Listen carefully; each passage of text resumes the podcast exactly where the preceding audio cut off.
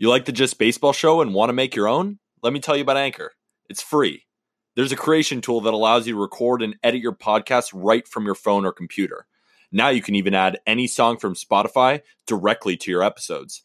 The possibilities are endless for what you can create, whether it's music analysis, your own radio show, or something the world's never seen before. Anchor will distribute your podcast for you so it can be heard on Spotify, Apple Podcasts, and much more. You can make money from your podcast with no minimum listenership. It's everything you need to make a podcast in one place. So download the free Anchor app or go to anchor.fm to get started. Bonds high.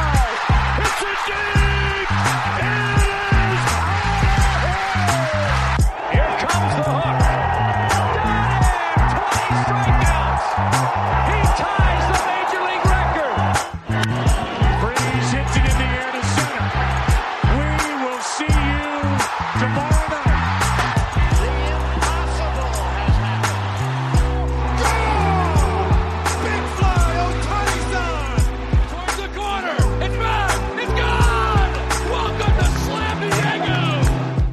No intro.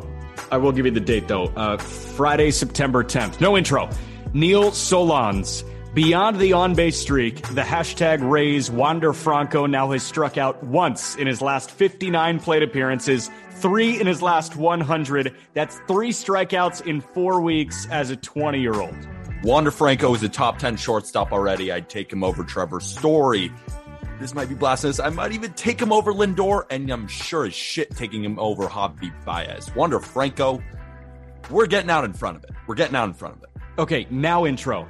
Just baseball show. Jack McMullen, Peter Appel. I'm wearing my Young Legend Wander shirt from our guys over at Breaking Tees. I'm wearing Swing 3 0. I love this one. we are coming out guns blazing for this. Uh, this is a great conversation with Aram Leighton, you know, third member of the the hosting team for the Just Baseball show.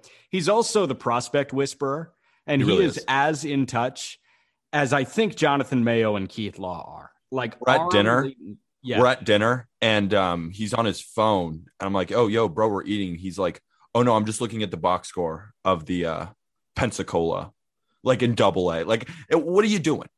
Like, we're, we're eating some, we're eating tacos, and, and, and you're looking at the six hitter on the Pensacola, I don't even knows. the Blue Wahoos.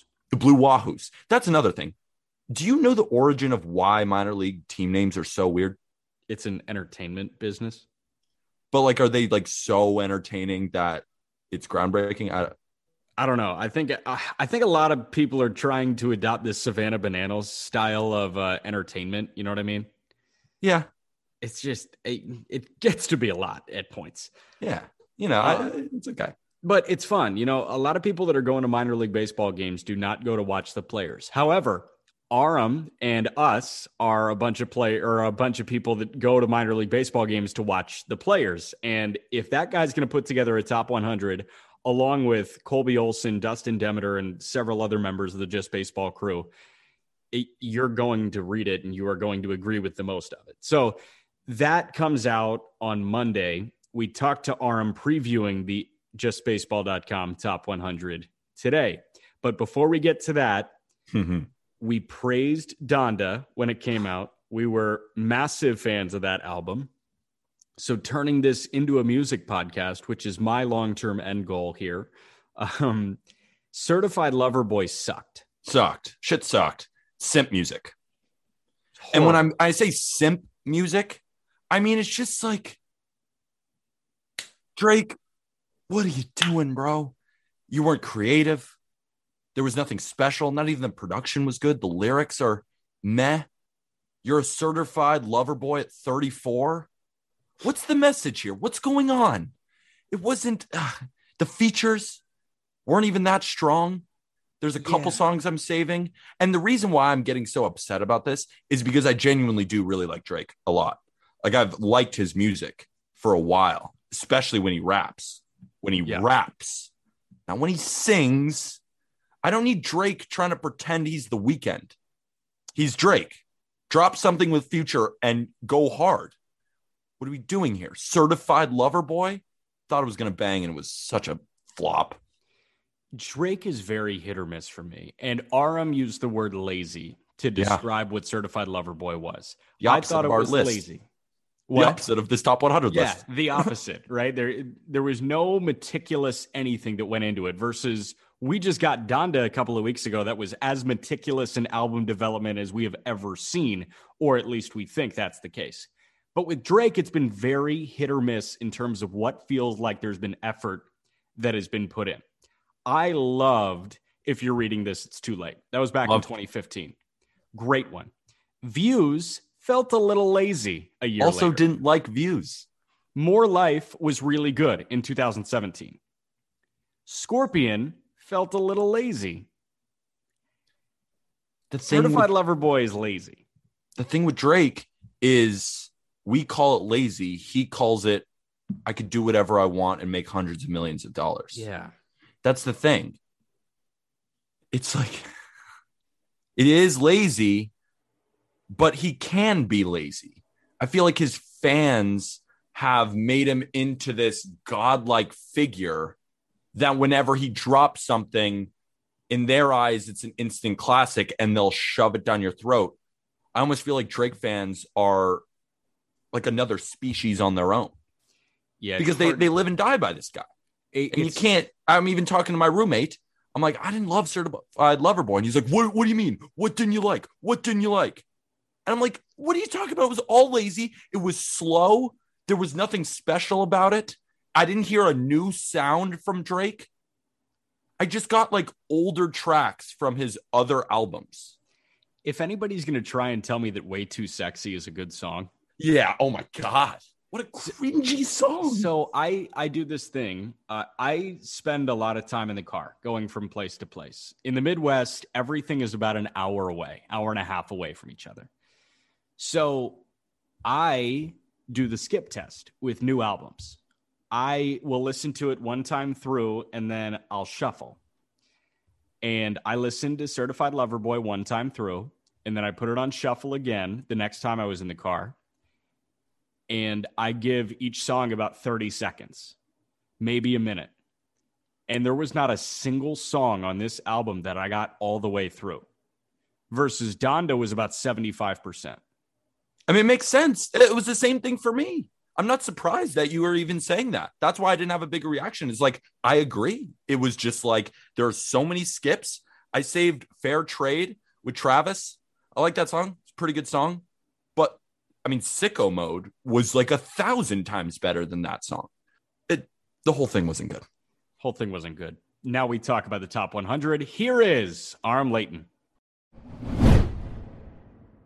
Suspense is over. Like we've been waiting for the prospect guy to actually drop something prospect oriented on justbaseball.com. And now the founder of justbaseball.com and a couple others have teamed up to create the top 100 prospect list for just baseball. So we are hoping for pretty much everybody to say, in the MLB.com top 100, he is this. In the Fangraphs top 100, he is this. In Baseball America's top 100, he is this. And in justbaseball.com's top 100, he is at this rating. So Aram Leighton, the prospect guru, the founder of Just Baseball, the uh, I guess once a week host of the Just Baseball show. You're not you're not a guest anymore. I know it's funny. Yeah, I always I talk to Peter and I'm like, "You're podcast," and Peter's like, "Dude, you're on it like every week, you know." right?" I feel like with the top 100 list too. I feel like Kanye with, with Donda. I just I, I kept feeling like it was almost ready, and then I'd have to go back to the drawing board, redo it a little bit, make some adjustments. I even made an adjustment minutes before we started recording, but I feel good about it now. I, I think we're pretty set in. Yeah, and you were sleeping at Mercedes-Benz Stadium while you were doing Yes, I have the ability to fall asleep in front of thirty thousand people. Um, that the, the level of of just self importance to do that. I I wish, I hope that I can one day do that. I always feel like the top 100 prospects list, whether it be in football, whether it be in basketball, is always the coolest list to look at. It's always the list where I'm thinking, you know what, top 100 players in baseball is great, but top 100 prospects just feels a little bit different. Yeah, it's the art of projection, right? And just it's something that I think a lot of people it's hard to do, right? You can come up with your top 100 players because you watch MLB every day. You got to be a, a loser and have a lot of free time like me. You have to be a loser. You have to be. So that's why I'm doing this. And you know, this took a long time and I had to like corroborate everything. That's why I just really wanted to make sure. And like, you got you can't just rank dudes you haven't seen. So you got to watch hundreds and hundreds of players, video, stats, talk to people, talk to other scouts. It, it's crazy, but it's a lot of fun when you put it all together. And there's like something special about it. It's like, this is my opinion. You know, let's check it out. And I had a lot of great help between Dustin Demeter, who I know was recently on the show. I mean, his write ups and everything are spectacular. We're almost always on the same page. And if we're not, it opens a door for me to like, hey, maybe I should rethink this. And yeah. um, he helped a lot. Colby helped a lot with the pitchers, especially. And uh, ultimately, I'm really excited to uh, get into this thing. I'm sure that there's going to be some uh, detractions. I don't think there's ever been a perfect top 100 list. Doesn't exist. So let's see. Let's see what we got. Pete, I don't think we've ever let anybody know like the process of us first meeting. We met at Syracuse, like one of the first nights of college we were drunk. Like I yeah. don't know how I got your phone number, but I got your phone number. And within the first month of us knowing each other, we were putting together an NBA mock draft for that upcoming year. Like we are dorks. Uh, we are so, dorks. But the thing with like and with the, the thing with NFL mock drafts, NBA mock drafts, uh, top 100 prospect list. How about how many times did you visit ESPN's college basketball top 100 recruits? Like looking at the top 100 high school players in America and like, okay, where are they going? How many guys are going to Kentucky? Like that was one of my most. Oh, oh always. I still, days. I still do it now. I do it on like two four seven. That's yeah. why I said. That's why I said this is like even a much more fun list to look at than maybe even our top tens. Yeah. yeah. And also, Aram, before we even get into for, get into the list, obviously everyone has their idea of what their best baseball player looks like. Like when you get to the top, you're really splitting hairs here. Yeah. Is there like a quality to a hitter or a quality to a pitcher that you maybe think that you evaluate as more important in baseball than maybe others do that you notice from looking at other lists? That's a great question. Honestly, hey, thanks, man. Honestly, for me, you know, there's a few different things, oh, especially when we get into the number one. And I, I know we're going to kind of tease it. I want it to be a little bit of a surprise on who the number one is. But I literally am like actively trying to create any sort of case against a player. And the guy that I ended up going with for number one, I couldn't even make a remote one little tiny thing against him. And I was like, okay, if that's where I'm at here, then I can find a little, a little issue with this guy, a small, small little detraction from this guy. I couldn't do it with the guy that was in number one. So that's one thing, obviously. But the other thing too is if, and it sounds so simple, but especially with a hitter, if you generate power easily, I just feel like you have such a high floor and a high chance of achieving your ceiling. And I, I was just writing about Nick Yorke, who was always seen as like a, a contact first guy, right? The Red Sox. Volpe, Volpe with with the Yankees, another guy, not a big stature, but contact first, great glove, and now all of a sudden he's got 25 jacks. Like, where did that come from? When a guy has the hit tool and then the power comes, I usually like it that way than when you have a big power guy and you're like, I hope he can hit. And that seems to be every other top prospect. I still like those guys. I'm interested in those guys. But if you have the hit tool first and then the power comes out, that's somebody that I'm typically a lot more confident in. I've got a question about the ETAs because on this top prospect list, obviously you have a ranking, you have a name, you have a team, you have an age, you have a current level where they are at. And obviously that's going to change as guys go up and down. You've got a position you've got an ETA, and then you've got a future value. So those are on the 20 to 80 scale. You've got, you know, your number one prospect is 70 plus. Um, but the ETAs, eight of your top nine have an ETA of 2022. Guys that are farther along, did they get a bump a little bit? In terms of like bump in, in if you're closer, so if you're closer to getting called up, did they get a bump in the rankings? They are more fleshed out and they are not as much of a mystery. And I think yeah. that probably helps them rise a little bit in these rankings, right? That's a good point. Yeah. So that's the thing for me too, right? Is is that I tend to feel as though a lot of the time prospect rankings are almost until proven otherwise. And I don't like it that way. It's not innocent until proven guilty in this world. I, I kind of like it as guilty until proven innocent, right? Most of these guys aren't going to achieve their ceilings. That's just baseball, sports in general. You look at the first round of a draft, most of those guys aren't going to be big leaguers. It's just the way it is. So you look at MLB Pipeline, what they just did, and I mean, they, everybody does a great job, and it's all subjective to a degree, anyways. But look at where they put all of the recent draftees on MLB Pipeline. They always put the recent draftees so high up there. Yeah. And I get it because it's like you can dream on that guy and he hasn't given you any reason not to believe in him yet.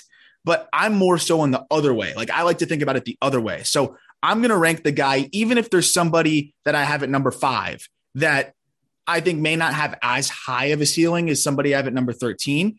I think there's just a better chance that he's going to be a good big leaguer. And I think that matters, right? We have to balance the floor and the ceiling. So to answer your question, Jack, yes, I think part of the reason why they're up there is that I think they're going to be in the big league soon. Ultimately, that wasn't like a tiebreaker for why I'm putting a guy there. I'm not putting a guy at six uh, instead of seven because the guy behind him has an ETA of 2024. But I think it ties into all of the rationale, which is if they're on a fast track to the bigs, they have the track record. And uh, that's definitely something that's part of the reason why they're there. Let's start with a bang. You have three. You have three players at the top. I don't want to give away who's number one, obviously, Mhm. but if you've been listening to the podcast, you've been talking these three guys up: Julio Rodriguez, Adley Rutschman, Bobby Witt Jr.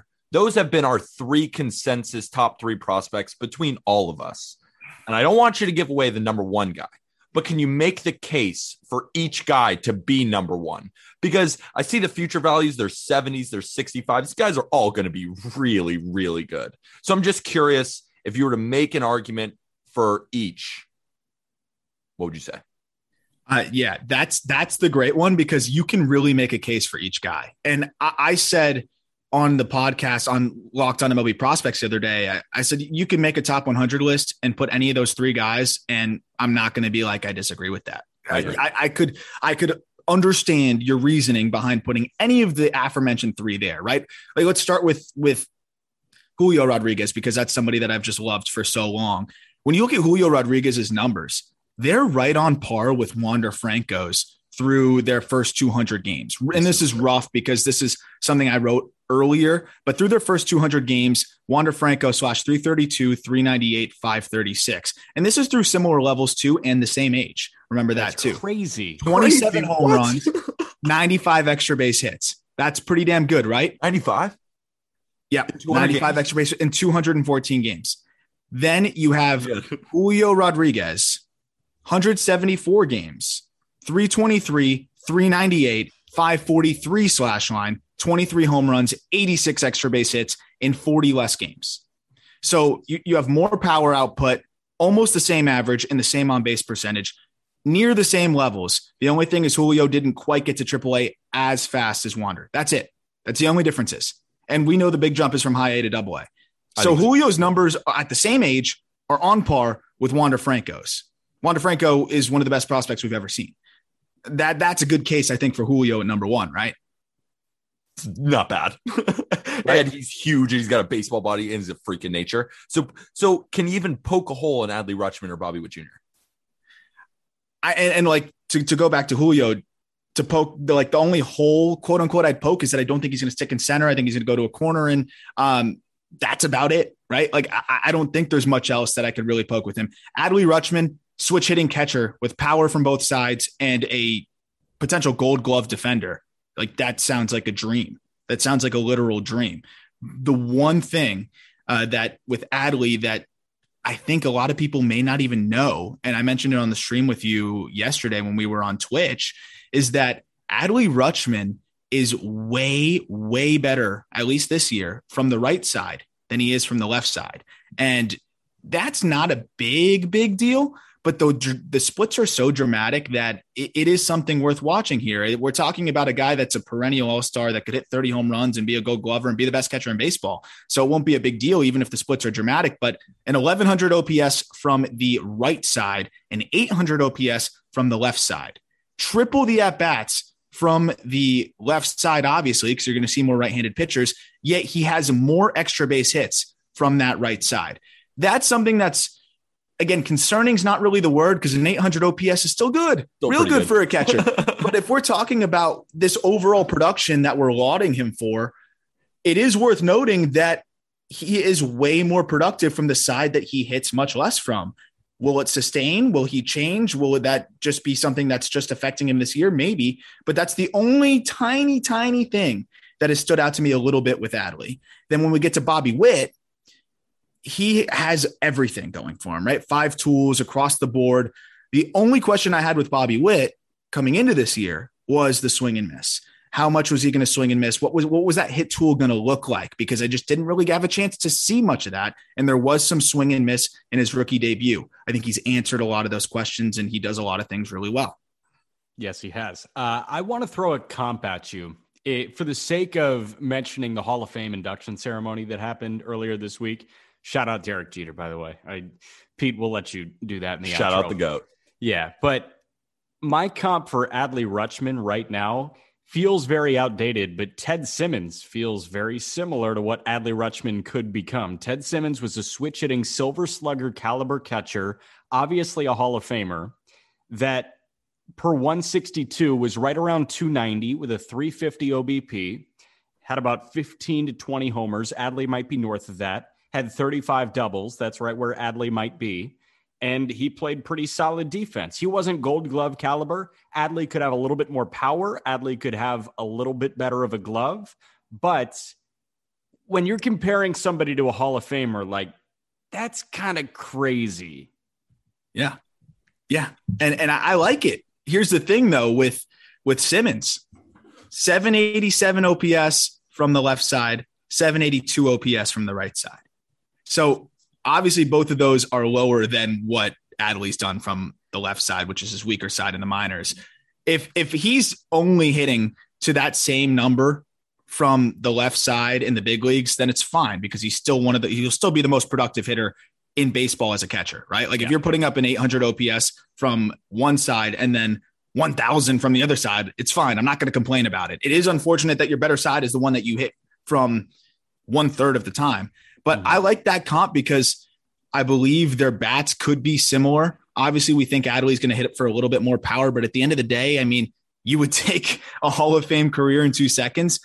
I think Adley's glove is really just not talked about enough either. He's really gold glove caliber, which, if that's the case, now we're talking about a guy that if he has Ted Simmons' offense and better defense, we're talking about a, one of the best catchers of the last 30 years.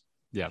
Can we talk I, about the catching position in in minor leagues for a second? You have eight catchers in your top 50. Seven, I guess, if you count Tyler Soderstrom, and then 11 total. Like the catching position wow. in the minor I didn't even realize that. Seems insane. Gabriel Moreno, Francisco Alvarez. There are so many good catchers. Have you ever seen, because you've been doing this for a long time, have you ever seen a system where there's been this much catching talent? No. And you know what the irony is in it too? The catching sucks in the big leagues right now. Yeah, right? It, it sucks. Right?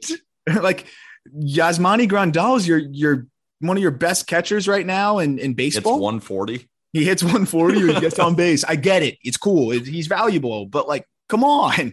JT Real Realmuto is the best catcher in baseball with a sub 800 OPS. So to answer your question, no. In recent memory, I cannot think of even coming into this year I was doing my top five catchers. I remember on on the prospects pod coming into this year, and I after the top three coming in, I was like, honestly, I'm going to throw Gabriel Moreno in there coming into the year, and a bunch of people thought I was nuts, and that was because I just was so underwhelmed with a lot of these other guys that uh, were supposed to be considered these top catching prospects. You have MJ Melendez come out and hit 35 jacks. So uh, after hitting a buck 63 in 2019 to hit 35 jacks now, and he's a great defender. That's a guy that kind of came out of nowhere and has really emerged. Moreno has been somebody that I've been on for a while and has exceeded my expectations by a large margin.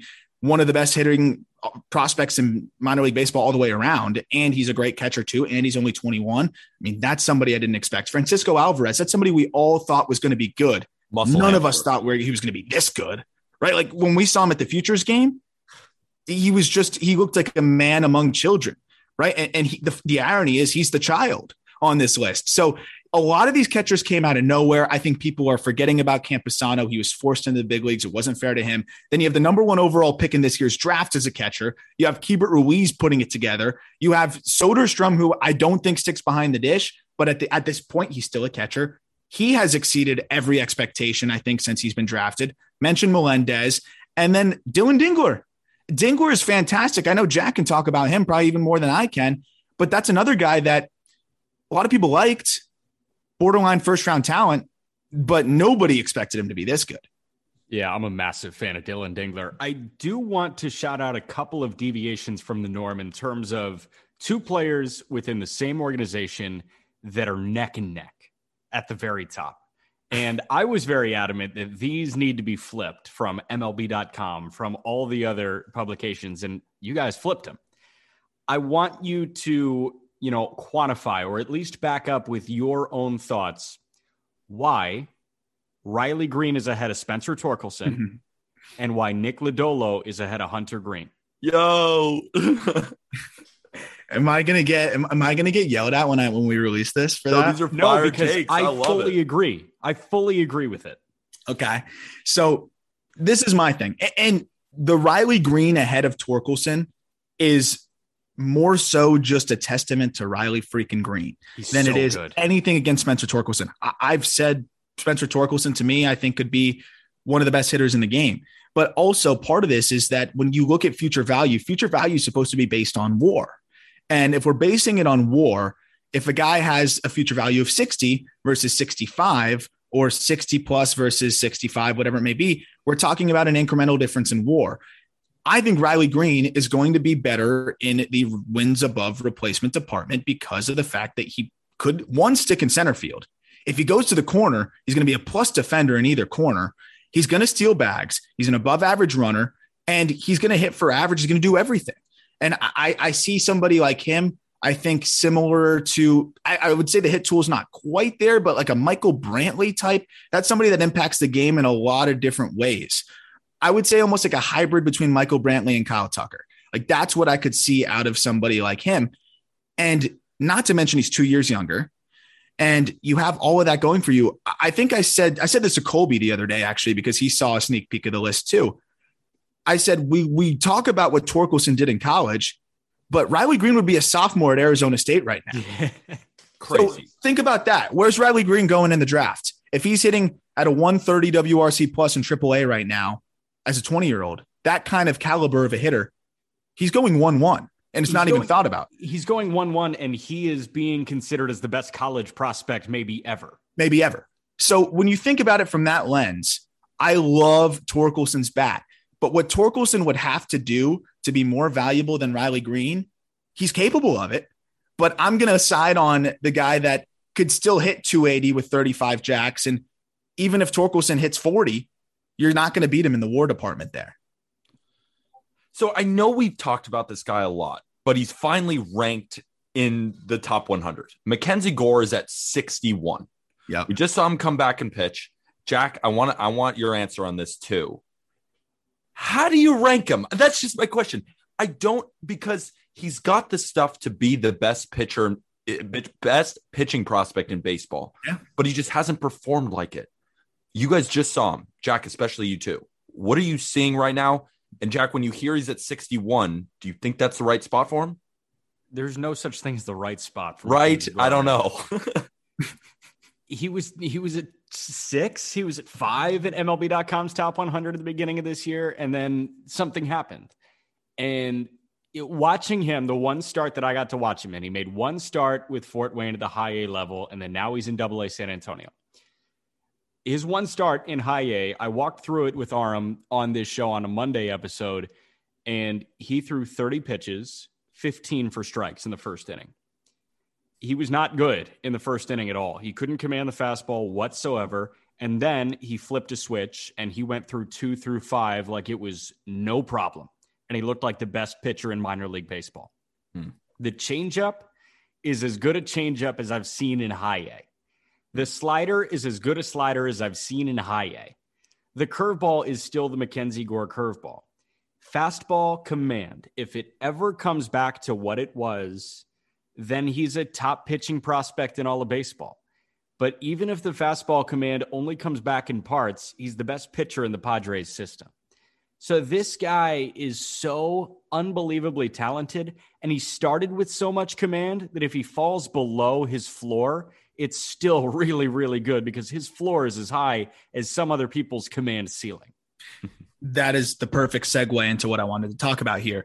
We have to, and this was something, this was one I had to think about for a while. And I really like, I had to get philosophical on it a little bit because I realized it's important for us, you know, like even as an evaluator, I guess, like we can't pit Mackenzie Gore against himself, right? Like, yes, Mackenzie Gore isn't what he was earlier in his professional career, and he has not reached the expectations that we had on him. But what Jack just said, right? Best breaking ball, best changeup, and a mid 90s fastball from a lefty who's 22 in high A. Let's say he just got to high A for the first time, and we, that was our first look at him. We didn't know who Mackenzie Gore was. We're saying that's a top 100 dude, right? So just because he's not the guy that was pitching to a minuscule 1.2 ERA in high A and wasn't the number one prospect in baseball pitching wise. Like, let's not pit him against himself here. At the end of the day, he still has plus stuff. He's showing that he can throw it again a little bit, and he's starting to settle back in. Even though the command's not there, like, why are we going to be harder on Mackenzie Gore than Asa Lacy? Asa Lacy's a year older than him. Yeah. So if if Asa Lacy's not throwing strikes but has good stuff and three pitches, why are we going to say, oh, Lacy will figure it out? I'm keeping him in the top 100, but I'm going to bounce Gore because he was better before. Yes, I understand it's scary to take a step back, but I'm not going to pit Mackenzie Gore against himself. It's not his fault that he got off to a, such a good start that, you know, he, he hasn't had as much time to get back there. I, I think he'll be fine. I don't know if he'll be everything that we thought, but he's still well inside the top 100. Hey, Aram, why do you hate Cristian Pache? I love this. um, he's actually made some major improvements, I will say. And um, he's swinging it a lot better this year. But it's funny, that was another one where I was just like, where am I going to put this guy? Because I am really low on him in relative relative to where everybody else is on him. And a lot of people still have him really high. I look at his swing and I, I see a swing with too many moving parts. I see an approach that is a bit inconsistent, and that's being generous. A super pull happy, out and around the ball type of approach because he doesn't time things up well. So all of the movement and the length to his swing makes him have to cheat. And when you have to cheat to try to catch up, what's going to happen? You get the breaking ball when you're not expecting it and you're out on your front foot. He pulls everything. Even his home runs are pull side. He's trying to catch it out in front of home plate. Anytime you have a high pull rate, a high swing and miss percentage, and a high ground ball rate, I'm just not that excited about you offensively. Defensively, he is gold glove potential, could actually be the best defender in all of baseball in center field. Like Aaron Jones or Aaron Jones, Andruw Jones. Fantasy I'm in football, football mode. Um, we've been drafting too many fantasy football teams. Andruw Jones, caliber defender in center. But if he didn't have that going for him, he wouldn't even be sniffing the top 100 list based on his offensive profile. I know he's toolsy. I don't really care. He doesn't steal bags, even though he's a plus runner. Uh, I just don't really see what the value is outside of the glove. And uh, I jokingly bring up, and you know, I got to throw it in, Jake Marisnick. There's a lot of Jake Marisnick in there, man. Oof. So, um, I remember we were in Florida. I was sitting on your couch, and you said, "Hey, I've been watching this guy in the Cape. This guy just got drafted. He's really, really good. Plays for the Pittsburgh Pirates. Tell me about Nick Gonzalez. He's ranked I'm not going to tell you the rank, but I really you were think about after, to. I was about to. But I really saw when you showed me the videos, and then I kept going and kept following this guy, Nick Gonzalez, the second baseman. I think he is, if not the, maybe, you know what? He's the best second base prospect in baseball. Do you agree or disagree? I think so too. I mean, Nick Yorke now is, is scaring me a little bit with how much he can make a push there, but I agree. I think he's the best second base. I, and honestly, he's one of my combination guys of like high floor, high ceiling that you just you feel so good about as a prospect yeah. uh, when you have a prospect like that. Getting to watch him day in and day out when I called play by play in the Cape, I I don't think I'll ever take that for granted. Like that that's something that I I think about so often and I'm like, man, I was lucky to be able to do that. And Jack called games in the Cape too. And he knows like there's certain players where you're like, damn, I'm, I'm really happy I got to see this guy play. I got to see Nick Gonzalez play every single day. Not only that, I got to talk to him, you know, before the games and go down there because I had a couple buddies on the team. And during batting practice, what are you working on? What are you thinking about? And, yeah. and that was a big thing for me was I got to see him go oppo and miss balls that got out, and people were like, "Oh, I don't know about the power," and people still say that, and it makes me so angry because I watched him hit with wood 430 foot homers to dead center, no problem. Missing balls out 350 the other way. I can Batting vouch for you. practice, he puts on a show. I showed you the videos, bro. You could just you heard the sound and you're like, that's different. That's you know, different. like you knew, I is knew. I knew, I knew you would be in agreement. But like when I saw how excited you got about him too, I was like, thank you. I'm not just biased because I saw him every day. It's different when it comes off of his bat, and he is one of those guys that just makes hitting look so easy.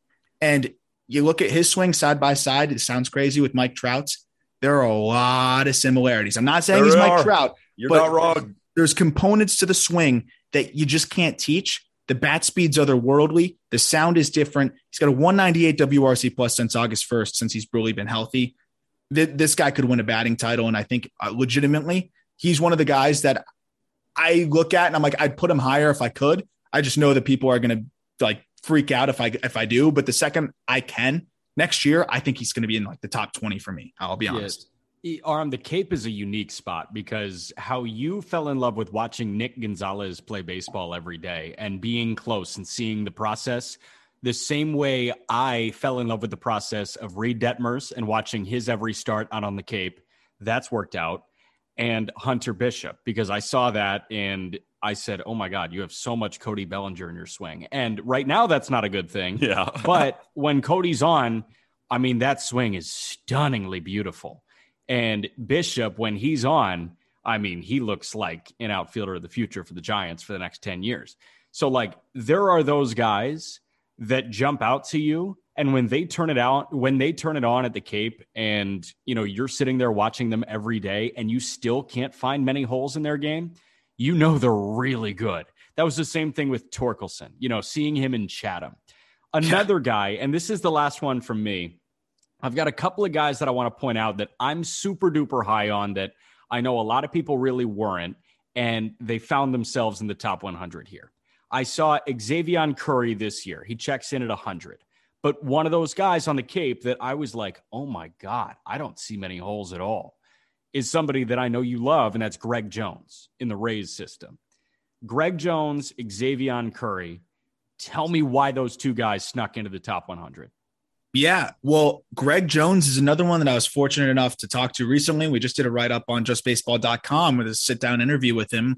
And, uh, you know, th- there's a lot that goes into the mental side of it too. And, you know, I can't, I can't psychoanalyze every single player, right? It, it, that's not really where it goes. But when I see a player like Greg Jones, every tool you could possibly imagine, I've talked to at least three different Rays prospects and I've asked them, who's the best athlete in the Rays system? I don't even finish the question and they say Greg Jones. Yeah. You add that Greg Jones is now a switch hitter, that he has made major improvements at short. He could go to center, though. He would be one of the fastest players in all of Major League Baseball as well. Now the power is showing out now big time, too. Seven home runs from each side of the plate. He's struggled in double A this year. And we talk about how big that jump is. But when I talked to him about the struggles, he was like, yeah, you know, it, it's different and pitchers really just go after you differently. But I, I feel fine. And when I watched his at bats, I saw a guy that felt fine. I didn't see somebody that was lost. And so when I see that, I talk to him about his approach, his work ethic, and all those things. And I see a guy that's going to figure it out. And then I look at the field and it corroborates that. You know, sometimes guys will tell you one thing, you, you look at the field and it's it's a totally different story. Yeah. I see the same Greg Jones off the field as on the field. And when you look at the tools and everything he has going for him, I- just don't see how you can't put that guy in the top 100 with the kind of upside he has. I know he's a little bit older. I know there's some of those things that people like to use as a reason to detract from a player, but I I just think there's too much there and too much upside. And the Rays, their track record's always going to help with some of those guys when it comes to developing. And I think he'll develop. He even talked about how getting ground balls with Taylor Walls and with Wander Franco uh, before the season, how he was able to just learn so much from them. And, and just hearing things like that, that matters to me. It really does. There's more than just looking at the numbers, looking at the swings, and treating them like robots because they're not. And when we look at Xavier Curry, that curveball, Nuts. nuts. It like it it, it almost like stops in midair. It, it mm-hmm. reminds me of the slow mo pitch in backyard baseball. Yep. It's just it's slow, but it, it's almost like Wainwright esque with how vertical and how late and how sharp it is. He's a gamer, he's an athlete, he has good command. He's got three pitches. The changeup works. The fastball has high spin. I don't know what it is. I don't have access to it, but I can, I can already tell. I'm sure you can say the same thing. Watch the start from him. I know that's a high spin fastball. You can tell by the hitter reactions. His numbers, his athleticism, what he's done, and the three pitch mix. That's somebody for me, a little bit older. I'm not going to let age keep him off for me because I think he's going to climb quickly. Yeah. I have two questions. Well, really, I have 40, but we're not going to do a 24 hour podcast. So I'll ask you them later. But two questions. First, Shane Baz is my favorite pitching prospect in all of baseball for the Rays, but you have him a couple slots below your number one, Grayson Rodriguez. How do you differentiate the two? Because both, I think, are so elite. I think both have the potential to be aces in the rotation. Grayson Rodriguez for the Baltimore Orioles, Shane Baz for the Tampa Bay Rays. I know we're splitting hairs, but what makes Grayson just a tick better than Baz? I mean, that's what this is all about, right? Just right? splitting hairs, anyways. I mean, dude, you tell me Shane Baz is better than Grayson Rodriguez, I'd say okay. You know, I, I would I wouldn't be like I disagree with you or whatever. I personally, when you look at two guys that are, are very similar in terms of what they've been able to do already in their professional careers and deep bag, good arsenal, ridiculously electric stuff. I look at a Shane Baz and a Grayson Rodriguez, and I lean Grayson. He's a little bit younger. He's bigger at 6'5, 220. He has continued to improve. He's a late bloomer. And so I'm looking here as two guys that have already dominated through professional baseball. I think Baz should be in the big leagues right now, by the way, but that's, that's a separate topic. And I trust the Rays to know what they need to do there. But with Grayson, six foot five, 225 pounds, every single year that he has pitched, his velo has gone up as the season has endured. He was a late bloomer in high school. He continues to just get better and better physically in terms of his stuff. He just picked up the changeup last year, and that's become a, an incredible offering for him. So I look at Grayson and I'm like, where is this guy going to end up? Like realistically, he he could be the best pitcher in baseball, and I wouldn't be shocked. Yeah. Baz, I think he's up there. I just think I, I kind of have an idea of what he's going to be, which is a really damn good starter and maybe a number two, maybe even an ace. But Grayson, I don't even know if the what the, like it seems boundless with how much he continues to get better. How many guys throw harder as the year goes on? Like you don't see that. Can I can I set the ceiling for Shane Baz at 2021 Zack Wheeler? So NL oh, Cy Young guy. Oh, oh, oh okay, yeah, no, yes, I love it. NL Cy Young it. guy. Yeah, but is anybody saying he's the best pitcher in baseball? No, no. That's that's Baz to me. So yeah, like could absolutely win a Cy Young. Love that comp. But G Rod, there's no ceiling there. I don't know what the hell it is. It could it could legitimately be like a next generational dude. Yeah. You know, so like that's why the fact that that's where it's like a little bit of the I can dream on this guy. But the difference is he's already shown that he's going to be a big league arm no matter what, too. Yeah. And that's the difference, I think, with the way I look at it. Is like if these two guys are neck and neck, I'm going to go with the guy I can dream on a little bit more. Yeah. Um, and, and that's exactly the case there. Speaking of generational talent, the Yankees. I knew there's that. a man. Oh 18. There's a man by the name of Jasson Dominguez. I'm not going to tell you where he's ranked, but he's not the top Yankee prospect on this list. That's Anthony Volpe. I'm curious. It's probably really hard to rank an 18 year old who's only played a couple of games, and he's also hitting 258 with an eight, OPS under 800, just a tad below 800, but an OPS under 800 nonetheless. This guy Jack hurts my. You know what? this guy I want to ask about Jasson hurt. Dominguez, and I want to ask about Anthony Volpe. Why do you have Anthony Volpe just a tick higher than Dominguez?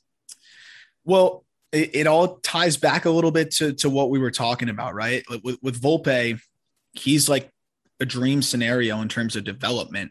Obviously, if everything goes right for Volpe, which it is right now, and then some, it's still not going to be as productive as if every single thing goes right for Jasson Dominguez because that, that apparently is we don't even know what that would be. Uh, the thing is, is that you're looking at a Volpe who has plus defensive ability at short, 25 homers, plus runner, or at least close to it. And he's already doing it now through the he's getting into the you know mid levels of the minor leagues. He's crushing high A pitching. I think he'll do the same in double A. I think you're looking at a guy with a really high floor and still a very high ceiling. And if he's hitting home runs like this now when we were expecting him to have below average power. I mean, you look at some of the the pre-draft write-ups, they said well below average power, glove first guy, 25 homers. What's that going to look like in Yankee Stadium now, too? He could hit 30. So if that's the case, this guy could be a perennial all-star too. And I already know that he is hit at the high A level and he's only a year and change older than Jasson Dominguez, right? Like that, that matters. Dominguez, seeing him in person, I, I was, you know, tantalized by the kind of bat speed that he's able to generate, especially from the left side. Right side, not as pretty. But I just don't know if he's going to be able to stick in center. The body build, like the, the frame. Have we ever seen a player with that frame no. be successful in baseball? Like I, maybe he might, he might, he might. Like he is, like you said, he's a generational physical talent. Yeah. But he doesn't move that well. Like I was a bit, he's straight line fast, but he's not agile. You see him on the bases. Like he's young, I understand. But these are things that I'm a little worried about. He's built like a bodybuilder, he's stiff. There's a lot of just, I haven't seen this before in Jasson Dominguez. And that makes me just want to tread a little bit lightly because I just don't see I've probably never seen a more high variance prospect. I don't think there's ever been a more high variance prospect in the history of scouting in baseball than Jasson wow. Dominguez. And I think that the rankings have to reflect that a little bit. Totally. All right. Just baseball top 100 dropping on Monday. Aram, I'll talk to you Monday. Oh, yeah. Aram, I'll talk to you right after this because I have like 10 more questions. Sounds good. Sounds good. I'm looking forward to seeing what everybody thinks, and I'm looking forward to getting yelled at. we grilled his ass and he answered a lot of our questions.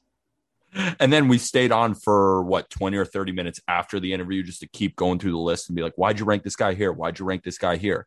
And God, he knows about every single guy. And he it's it's it's easy to say, all right, this guy's hitting this, his WRC plus is this. But when you go into the mind of a player like he interviewed Greg Jones, you really understand why the rankings are there the way they are. Yeah. Before we wrap, this comes out on a Friday. We're going to send you into the weekend talking about what happened on Wednesday afternoon. A couple other guys and Derek effing Jeter went to Cooperstown, forever immortalized. Derek Jeter missed by one vote from being a unanimous first ballot Hall of Famer. Whatever you want to say about the UZR for Derek Jeter, and I've said it, he was a very bad defender some years that he won a gold glove, like a negative defensive war some years that he won a gold glove. But that guy is as big a baseball figure as the game has ever, ever, ever seen. I was talking to my dad, and um, because he he was in the he was reading the New York Post, and they came out with like their top ten Jeter moments, and he said watching them live made him tear up. And that just goes to show you the impact that Derek Jeter had on so many different fans. My favorite player ever. And people call him overrated. And I guess if you're not a Yankee fan, maybe you didn't grow up watching him every day, you could say, "Oh yes, he's overrated." When I hear he's the greatest shortstop ever, is he? Is he the greatest shortstop ever? Probably not. But is that what we should be worrying about when a guy is getting inducted in the Hall of Fame, or should it just be a celebration of one of the greatest athletes of our generation? And when I say athletes, I don't mean he was the greatest athletic specimen. But if you ask yourself when you were five years old, if you could turn into one player, wouldn't that player might be Derek Jeter? That player would be dating Tyra Banks or whoever the hell he was dating. I oh, did you his, see the diamond? yeah, his dating diamond that Sports Nation put together like 10 years ago was awesome. Um, here's my thing about Jeter. As somebody that didn't grow up a Yankee fan, I got chills so bad that I had to put on a hoodie on Wednesday afternoon when Jeter came out, Rob Manfred introduced him, and for 30 seconds, everybody had to just shut up because the entire crowd was chanting Derek Jeter. That is everything. That's and everything. Jeter was the athlete that transcended his sport. Michael Jordan transcended his sport. Uh, who else? LeBron has transcended his sport. Kobe has transcended his sport. Basketball has been so good at it. But there has been nobody in baseball history that has transcended his sport and been bigger than his sport like Derek Jeter. Derek Jeter was in Seinfeld, and he had a classic scene in Seinfeld. Derek Jeter got shot by Mark Wahlberg and the other guys. Like, that's who Derek Jeter is. Everybody knows who Derek Jeter is because he was hot as hell. He was also an incredibly good baseball player, and he always hit you with that knife right in the sternum when he was playing your team. It's storybook. His his last game is a walk off. His three thousandth hit is a home run. Derek Jeter is when you think of maybe just baseball in general. Derek Jeter is a name that comes to your mind when you first think about that. And I'm back to the overrated part. Like you're not a genius for saying that. You're not some crazy baseball mind for being like, actually, if you look at the defensive metrics, we all know, we all understand, but sometimes defensive metrics aren't perfect. And now the jump throw is a play that everyone has in their bag now right. for a reason. Transcendent is the perfect way to describe him. And if you call him overrated, I don't want to hear any of it. I have I have said that his defensive skills were not as good as what people made it out to be. He is and that's not okay. good a defender. But having said that, you're right. And I've made this case, honestly, I think as recent as last week, where when you fade away in your chair at work and shoot a paper ball into a trash can, you're saying Kobe. When you are jumping and throwing the other way against your momentum, you're yelling Jeter as you do that. Absolutely. He's got to move. Kind of like Steph Curry with the shot, right? Or Kobe. Right. Right those are guys that are just a little bit bigger than everything else. So you say overrated, I say five rings. Yeah. I'm not saying overrated. I'm saying he should have been a unanimous Hall of Famer. Yeah, show me your hand. Whatever. Derek Jeter immortalized. He should have been unanimous. Guy is a beast and I hated the Yankees growing up, but shit did I love Derek Jeter. Congrats, Derek Jeter. I freaking love you, man. You're my favorite player of all time and if there's this tiniest sliver of you hearing this, you are one of my role models and a reason why I love baseball so much. So props to you, Derek Jeter. You deserve every second of success that you get. All we got to see is you take the Marlins and make them a little better. He and Kim to the promised land. He is at Peter Appel 23. I'm at Jack underscore McMullen 11. We are at Just Baseball Fans on TikTok and Instagram, j- twitch.tv slash Just Baseball Fans, at Just BB Media on Twitter. Like and subscribe, leave a five star review. Tell us what you like. Also, we're on YouTube at the Just Baseball Show. What else did I miss? We have a Discord. Ah, That's oh, it. You got everything else. Shit. You, are you're getting crazy at these. It, it, there's so many social media platforms, but guys, Jen, we do appreciate five star review on Apple. I'm just excited for the weekend, man. Yeah. Have a good weekend. Thank you, everybody.